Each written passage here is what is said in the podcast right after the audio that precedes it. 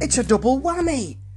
It's a Deep Purple touched album, but it's a current one as well. Blimey, I've excelled myself today. I think I might need a, a lie down after this podcast.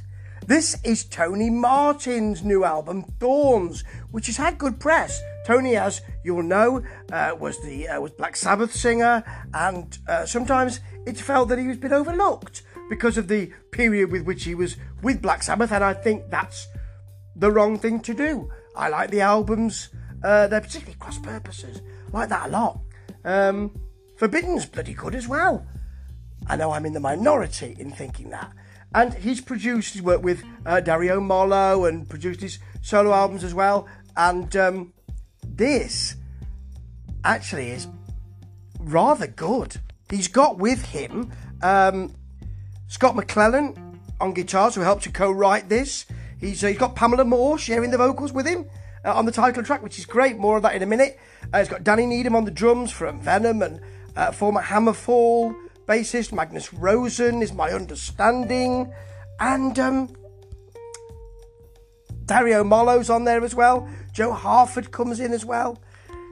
Really nicely done this, you know. It's um, it's got some, it's got some lovely, lovely melody, and some big, heavy stuff as well. You can't.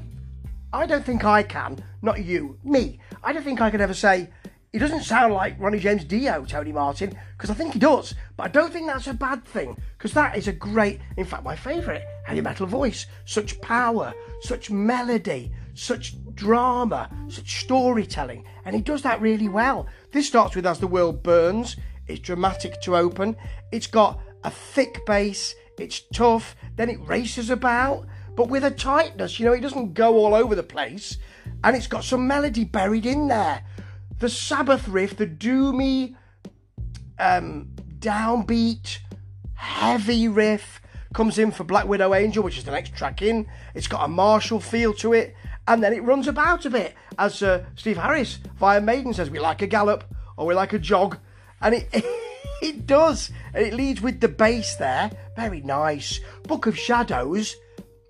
It does sound really Ronnie James Dio that sing, and in the middle of it, you've got a really nice 80s synth solo, very prog, and some narrative at the end. It's nicely done. It's a bigger song, takes you to places, and then just when you think, oh, maybe we're going to have some bigger songs, you get a nice, accessible, early rainbow style rocker. Yeah, it's got a grinding chorus to it. This is no shame at all.